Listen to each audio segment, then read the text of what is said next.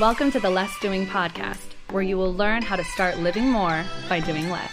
Let me help you optimize, automate, and outsource your entire life so you can focus on doing the things you love.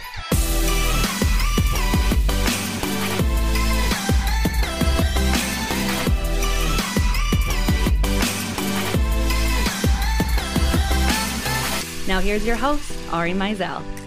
So, this, you, Paul, you may have the a book title that is like I, I think it might be my favorite book title ever coming up. right? So I'm talking to Paul Jarvis, and the book is called "How Staying Small Is the Next Big Thing." Right? Or is that did I get it? Um, how staying small is the next big thing in business. Yeah, Yes. pretty pretty close. Yeah. I love it so much, um, and I'm so excited to talk to you. So thank you, Mr. Paul Jarvis, for taking the time to talk to me. yeah, no problem. I'm excited. So, and the, one of the reasons why I love this is just because I'm so I'm really obsessive with sort of running lean and mean and and really putting systems and processes in place before you add people to any kind of a situation. And also, uh, when I I restarted my company about a year ago, I said that we were going to be small by by design because I had just come from a company with almost 200 people working for it that was scaling very quickly and. Uh, not that there's anything wrong inherently with that, but it just wasn't I I didn't like it. And to me, I was like, this new company, we're going to be much smaller, and we are a team of four. I have three people with me, and uh, we are scaling through means that have nothing to do with people. So uh, I love it. So uh, let's talk about your background a little bit. How, wh- who are you? Who's Paul? sure. I like that. I pro- I should have talked to you while I was writing the book because that sounds like it sounds like you would be a, a really good case study. So I'll have to write a sequel and uh, in- include you then. Thank you. So yeah. So um, who am I? I wish I knew. I mean, I started out. I've been working for myself for 20 years now, which feels like a long. It feels like a long time in internet years. So I started as a web designer. Um, I was working for everyone from pro athletes to Fortune 100 companies, and then later on, um, digital entrepreneurs when that kind of got started. And then I transitioned um, lately into, I guess, creating content and products. So I do a lot of writing, like the book um, and articles. I also have a bunch of products like a simple analytics platform, uh, some WordPress plugins, um, and a, a new writing tool. And then I host a bunch of podcasts. But I think it all kind of ties together in in the idea that that I kind of share with you that you can have growth in business without necessarily growing by traditional means. And I don't think that growth as a metric of success is always inherently valid. I think the point of the book and the point of kind of everything in my business life has been that growth should be questioned because sometimes it's great. Sometimes you need growth. Sometimes it's not great. And sometimes growth or rapid growth or unchecked growth or unmanaged growth can lead to a business's downfall or demise or destruction. So, how many companies have you worked for? um, one. I started because I've worked for myself for forever. Like I, I worked for an ad agency um, in Toronto in the mid '90s, and then I quit, and then I haven't really looked back. Yeah, okay. That's fine. No, yeah, it's funny because I've actually worked for like a dozen different companies, everything from like small, small companies to Estee Lauder. Up, I've actually worked for Freddie Mac, uh, mortgage, you know, government organization for a, a summer. And I don't know, it took me twelve times to realize that I'm just a terrible employee. But it's just, it's just interesting how people tend to throw people at problems. Yeah.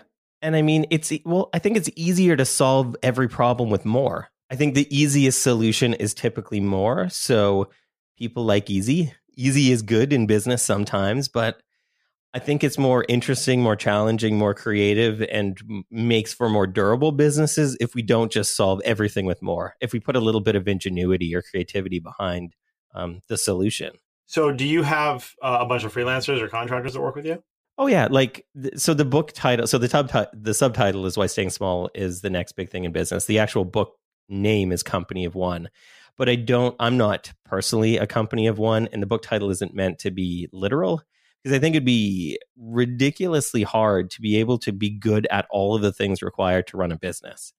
But kind of my strategy and the strategy um, of a lot of people now is I I just kind of hire when I need to. Like I have a trusted small team, probably I probably work with about six people right now. They're all freelancers. None of them require management. They all cost more, but are the best at their job. So if I'm going to hire a copy editor, I want to hire the best copy editor because I don't want to have to manage a copy editor. I just want them to do their job and do their job well. So yeah, I have a I have a team of people, but they're freelance, so I only I pay them when I need to. There's no HR and they just know how to do their job. and I don't have to tell them what to do. and so what do you end up doing on a regular like on a daily basis? What's your what's your sort of routine? So there is no typical. It's fun like and I kind of like it that way. Like it's funny because I really lean hard on like being a minimalist and having a minimal, simple business. But I also don't like, I wouldn't want to have to do the same thing every day. So some days I spend all day writing. Some days I spend all day um, talking on the phone with people or doing interviews or calls. Um, I do tend to block off because I'm very introverted and I like to work alone by myself. I tend to block off Mondays and Fridays as just like quiet, focused, deep work time. And then Tuesday, Wednesday, Thursday is when I do like all my asynchronous communication with the the people that I work with or do calls or or do things that require other people. So that's about the only routine that I have, but otherwise it could be it could be anything day to day. So, so, do you ever find yourself in and and I mean again I have a team of 3 but I do they're all remote. I work by myself for the most part. Do you ever find that you like you're in like a feedback vacuum in that way? How do you mean?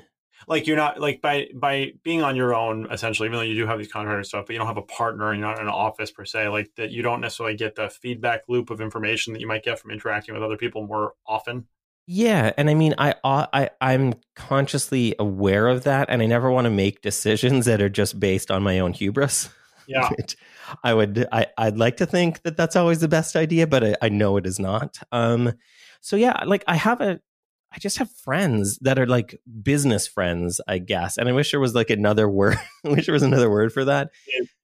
Yeah. So like I have a group of people that I can just bounce my ideas off of and they'll tell me like, hey dude, that idea is garbage. Or hey, that's a great idea.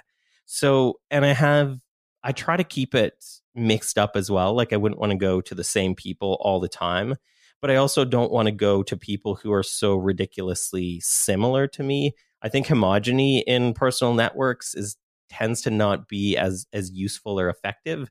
Whereas I would rather talk to people who don't do the exact same thing as me, who have kind of the same like business upbringing as me, who kind of see the world the same way as me. They're going to think the same as me, more or less. So I'd rather go to people who feel like they should be outside my network, but aren't actually outside my network because I know them and I feel like I get better insight from them. So then when when you're working with various companies and and with uh, with the research and the writing of the book now, do you see particular kinds of companies that should stay small? Yeah, I think I think the the issue with um, growth and scale is kind of that there seems to be like on a, a good organic size for most businesses and I mean, Ricardo Semler, who is a gajillionaire and has started, I don't know, and managed so many companies, is like this Brazilian maverick dude. And he's kind of found the same thing where there seems to be like a good organic size for a business. And what I mean by that is, say, a company like Airbnb, they wouldn't do well with one property on their site. that just, it just, they wouldn't be able to have a business model with even like 10 properties on their site. They need a lot of of properties and a lot of customers but not every not every company kind of works like that where they need that massive marketplace. Like for myself i do software and online courses primarily and i've set them up in a way that i can automate as much as possible put as many systems and processes in place so i don't need people. Like if i hire people i don't know what work i would give them because i'd rather make my business very simple and set up systems and things in place to offset having to need people. And that way i can just kind of focus on the on the work that matters. Like if somebody has a very specific question about the software or the course that aren't answered in like a knowledge base or in onboarding videos. So i think that every business kind of has a size. And i think it's interesting because and i spent obviously spent a lot of time thinking about this because i wrote a book on it So we all kind of start from not having enough. We all kind of start from zero in business. And so we all need growth to make our business successful, profitable, durable. But where I think a lot of people don't take time to internalize or think about is we can reach enough in our business. We can reach a big enough size or reach enough in terms of revenue or enough in terms of customers where more doesn't necessarily benefit us in any huge or real or valuable way.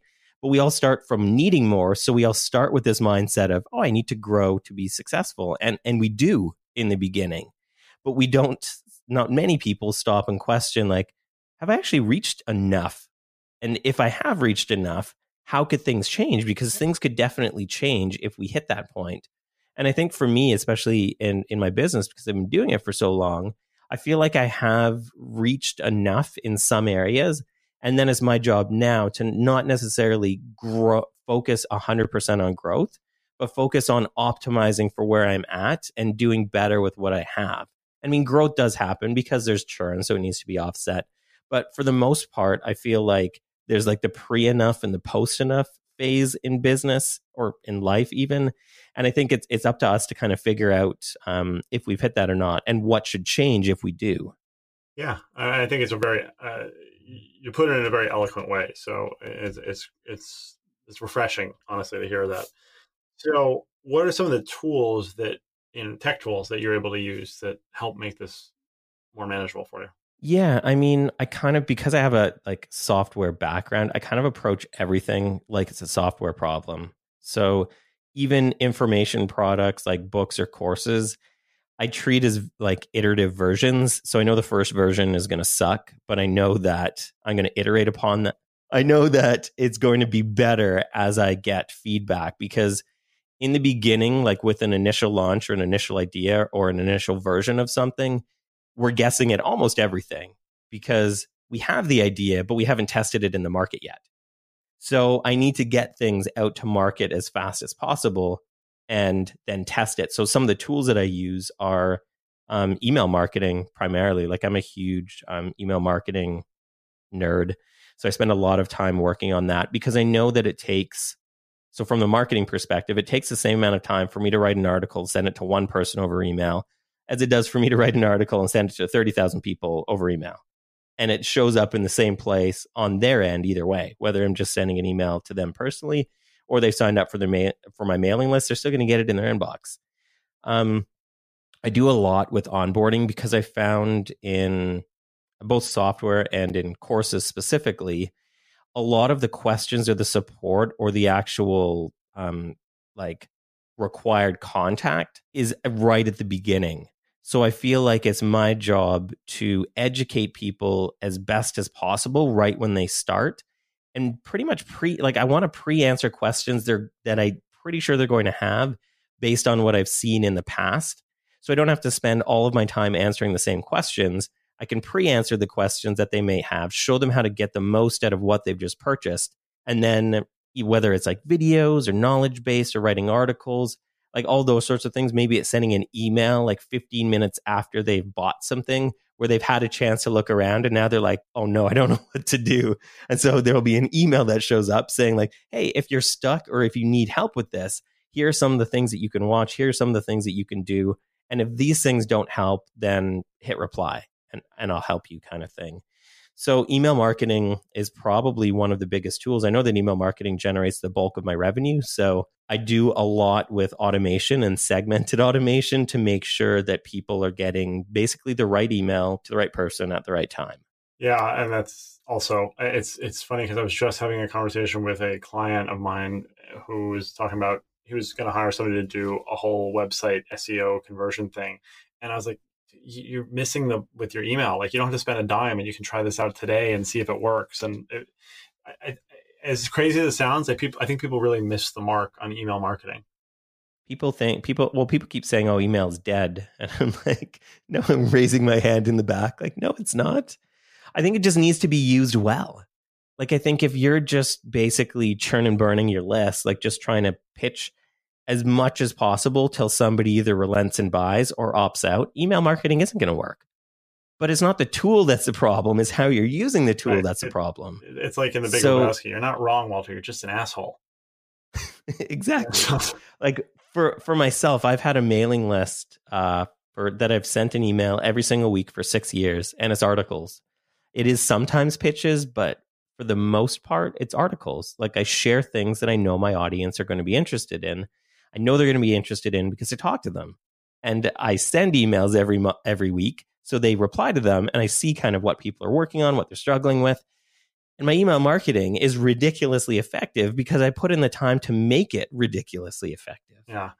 Um, and so, um, well, so I, I asked you already about the tools, but I mean, are you like for project management stuff, are you using things like Trello or are you using Slack, like any of those kind of things? Um, I don't use any specific project management tools. I try to keep the projects as simple as possible so I don't need to manage them in other software. Communication with my team though i tried slack. Slack is really annoying to me. Like i'm the type of person that has zero notifications on any of my devices unless it's a calendar event or a phone call. Otherwise i don't get any beeps bings buzzes um, visual cues so i felt like slack was just in, i felt like slack was just constantly interrupting me and then i grew to hate it so now i've been using twist from the um, from the doist folks for team communication. And that seems to be a good fit because I just go and look at it when I need to, or if we're kind of like working through a problem or I'm brainstorming with a partner, then we can be there and be asynchronous. But otherwise, I forget it's there unless I get like the email once a day saying, oh, these are the things that you missed. And that to me works really well. Whereas Slack was just constantly, Slack was just constantly trying to interrupt my workflow. So, what are in terms of like business development you know how do you how, how other than the the email well I, mean you said most of it comes from email marketing but uh, is like what are you offering for people for the most part when people are doing email marketing what can they sign up for yeah so it it depends on the product but the bulk of my communication with the bulk of my audience is my sunday dispatches which is obviously the weekly email so people can sign up for articles once a week. There's no freebies, no gimmicks, no I don't even have any pop-ups on my site. Like it's very very minimal in terms of that, but I find that that works with my audience. And I mean, I've tested things. Like I've tested having uh, a modal window and that increased my signups, but it didn't increase revenue and those people that signed up through the pop-up were more likely to unsubscribe within a few weeks anyways so the net of that didn't really work out for me, but I've done things like A B testing, headlines, and that. And now I just kind of stick with what's working. I mean, I should probably be testing a bit more, but I've kind of found a good place where my audience is big enough at the moment, to be honest, that they support um, the work that I do. So I don't necessarily need like thousands more subscribers a month. And it's at a certain place, talking about enough again, it's at a certain place where I can send out an email and I can personally reply to people that ask questions or have comments. And if it was bigger than that, I wouldn't be able to do that, or I wouldn't be able to do that without losing my sanity.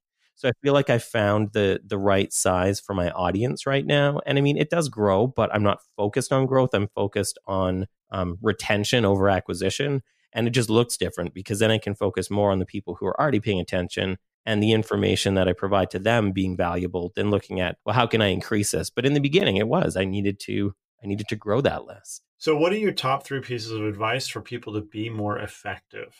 Hmm, that's a good question. I think if we're looking at being more effective, I think we need to think about um, how we can make a difference for people. And I think a lot of times we kind of get because it's fun. Ego's ego's such a funny thing. Like we we need ego to start something new or to work for ourselves because we think we can do something better than where we're currently at or what's out there on the market.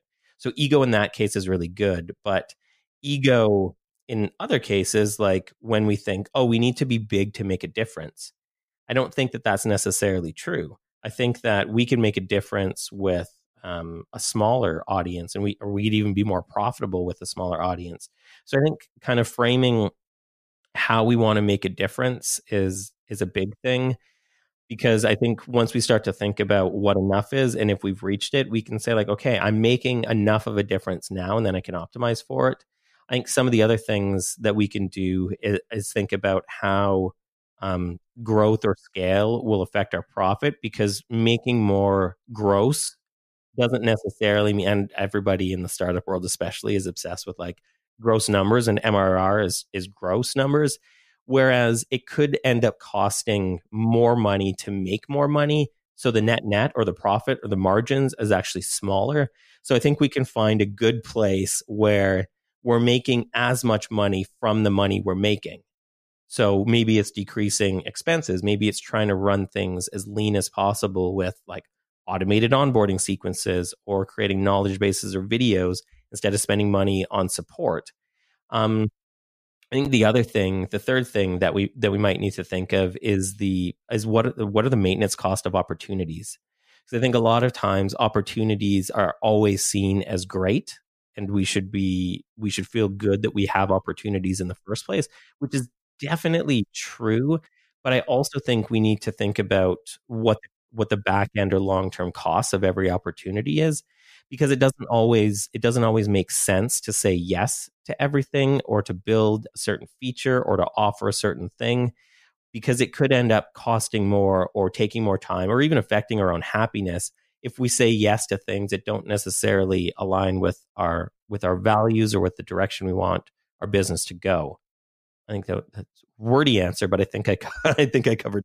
Oh, that was fantastic. So, uh, well, okay. So, Paul, so where can people find out more about you? Get on your your awesome newsletter and also get the book. Yeah. So my newsletter is called the Sunday Dispatches. It's at my website, which is PJRVS. If you just Google Paul Jarvis, my name, it's going to be the first page of links. Uh, the book is called Company of One Why Staying Small is the Next Big Thing in Business. And that's available pretty much everywhere online and at every bookstore as of January 15th. And the website for that is ofone.co. Awesome. Paul, thank you so much. Yeah, thanks, man. Thanks for listening to the Less Doing podcast.